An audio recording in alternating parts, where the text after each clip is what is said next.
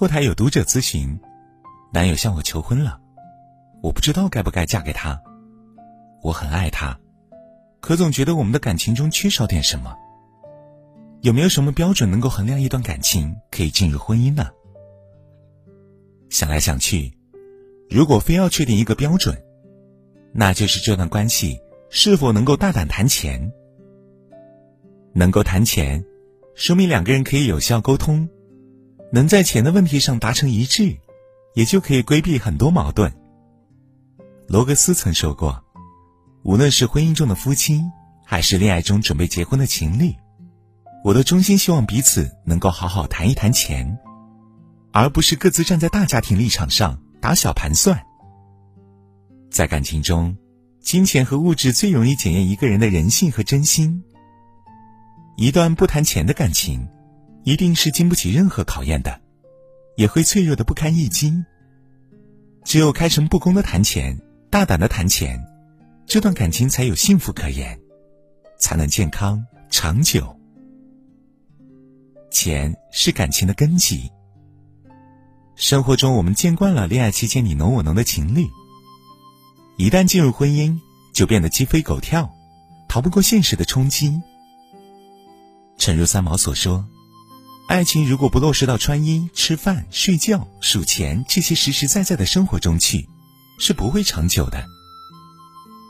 表妹珊珊嫁了一个商人家庭，当时的妹夫仗着家里经济条件好，每天不学无术，从来不肯踏踏实实的干工作。表妹沉浸在爱情中，忽略了这一问题。婚后两年，他们的生活也确实甜蜜。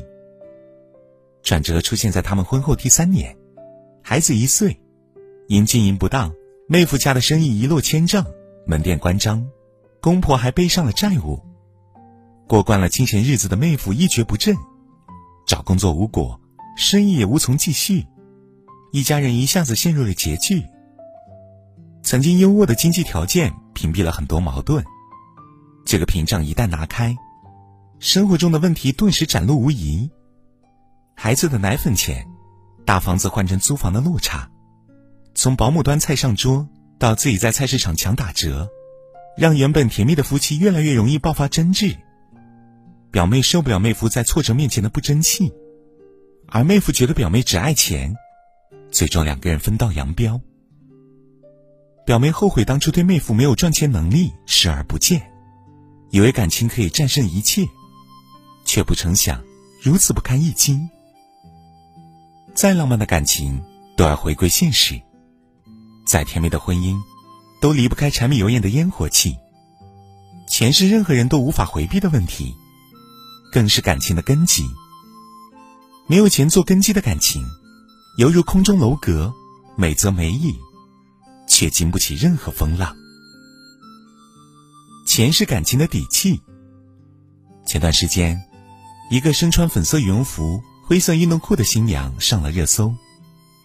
你没有看错，这位新娘素面朝天，没有婚纱，没有装扮，如平常一样的穿扮，进行着人生最特别的仪式。而旁边的新郎则西装革履，与新娘形成了强烈的反差。原来，姑娘是远嫁，娘家人因男方经济条件差，不同意婚事。为了成功娶亲，男方家人想到了让生米煮成熟饭的招数。一切如愿后，男方的家人又以姑娘怀孕、穿婚纱不好看、婚纱穿的时间少不划算为由，省下了婚纱钱。而做新郎的则不同，西装可以穿的机会很多。于是，很多人开始为姑娘担心，婚礼尚且如此，婚后的生活恐怕不会好到哪去。他只看重感情，全然不顾家人的反对，不考虑现实状况，甚至对于婆家的算计欣然接受。日后一定会为这一决定买单。深以为然，家庭条件差。可以通过日后的努力改善。可是男方自己穿西装，不愿给对方租婚纱的做法，却可以反映出他对于爱人的敷衍、亏待的态度。谈感情之前，必须先谈钱。这不是说要看钱的多少，而是要看一个人对于金钱的态度。张爱玲有这样的观点：再厉害的女人，也想花心爱的男人的钱。花自己的钱是成就感，花男人的钱是幸福感。谈的是钱，看的是心。只有在金钱面前仍然可以把对方放在第一位的感情，才是能够经得起考验的感情，才能有相扶一生的底气。好的感情是大胆的谈钱。主持人涂磊说过：“钱不是检验真爱的唯一标准。”但它可以测量彼此之间感情的深厚。我们经常听人说到，提钱伤感情。感情难得，确实应该好好珍惜保护。但是如果为了感情而一味的避开钱这个话题，那感情也一定脆弱不堪。感情是感性的，但经营感情必须要有一定的理性。谈钱就是其中之一。钱是生活的必需品，没有任何人可以跳出钱这个问题，只追求形式上的精神生活。一斗米，一蔬果，一件衣，往往具有摧垮一段感情的力量，让人丧失维持关系的勇气。钱是感情的照妖镜，一个人愿意给伴侣花钱，也许不一定是真爱，但若处处薄待伴侣，那一定爱的不够。一定没有付出真心实意。钱是人性的放大镜，一个人的钱品即人品。处处算计的人，心胸一定不够宽广。他今天可以算计别人，明天就可能算计爱人。和这样的人生活，无异于给自己套上枷锁，不会有安全感。在一段情感关系里，要用客观的态度对待金钱。能在钱的问题上达成共识的关系，才能有基本的信任和理解。所以，选择伴侣的时候不要避讳谈钱。谈钱，谈的是是否有构建美好生活的能力，谈的是对于彼此的态度和将对方置于心里的什么位置，谈的是对方人性最深处的暗面，自己是否可以接受。谈钱无爱。才可以考虑是否能够共度余生。也许是前生遇见过你，我才会如此的着迷。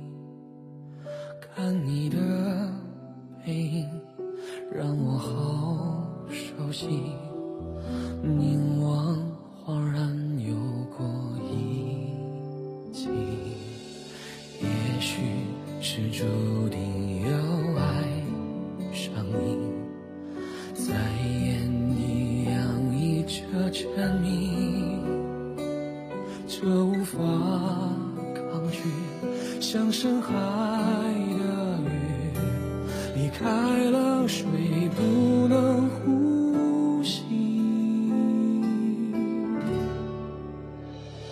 或许你千言万语。哪怕到蹒跚步履，见着你从落日到白头，为你着迷。路多么远，多么险，也不问归期。当机会将你染相伴，余生许你。